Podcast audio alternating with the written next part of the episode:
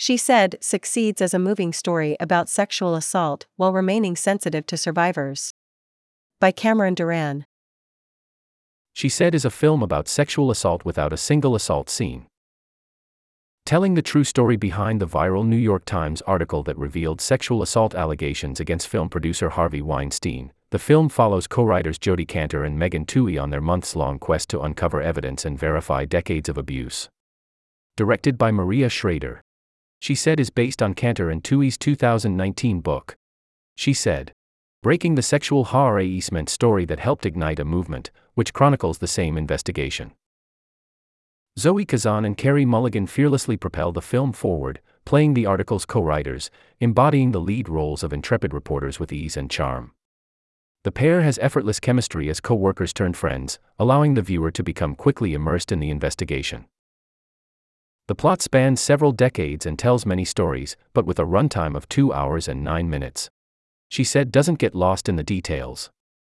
Twohey and Kantor's investigation serves as its baseline, with occasional flashbacks sprinkled in between. The film doesn't show scenes of assault on screen, instead, showing the survivors as they recount their experiences in interviews with Twohey and Kantor. Weinstein also isn't shown in the flashback scenes, only appearing briefly during a meeting with the Times near the end of the film. Even then, his face is obscured as the camera follows the reporters. In one of the film's most memorable shots, the camera slowly zooms into Twohey's face, her expression indescribable as the meeting's dialogue fades out. She said is a moving and compassionate account of the widespread culture of sexual assault told by the women who experience it, as well as those who dedicate their lives to uncovering it. The film expertly portrays the solidarity shared between the women behind the article, as well as those they interview. Twohey and Kantor bond amidst the emotional toll of their work, as well as over their experiences with postpartum depression. The cast as a whole excels with the aid of creative framing and engaging dialogue. With Andre Braugher 84 at its helm, the film's newsroom evokes a thrilling, fast paced collaborative atmosphere.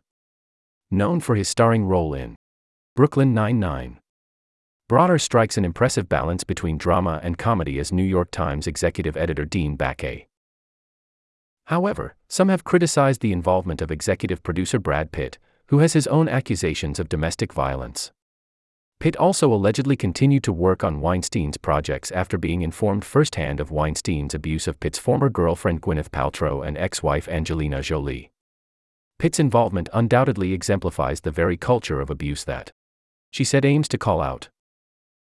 Members of the cast playing those interviewed for the article give sensitive, impactful performances, delivering monologues that range from comedic to heartbreaking.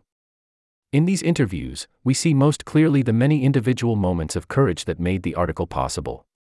Each scene is a testament to the countless people who resisted decades of systemic efforts to keep them quiet. Notably, the gripping testimonies of Jennifer Ehle as Laura Madden and Samantha Morton as Zelda Perkins, a former employee of Weinstein's production company Miramax, were unforgettable. The intensity of the film's material is broken up by moments of levity as we see glimpses into the joy and community that survivors have found in the present day. However, I was left wanting more of the survivors' stories. Even though those telling their stories gave incredible performances during their screen time, the focus ultimately rested on the daily lives of reporters Twohey and Kantor. Poignant scenes of survivors with their families were fleeting, left behind in favor of a resolution centering on the article and its authors. Editor's note This article is a review and includes subjective thoughts, opinions, and critiques. Cameron Duran 24 writes for the Arts and Life section. Contact the Daily's Arts and Life section at arts at stanforddaily.com.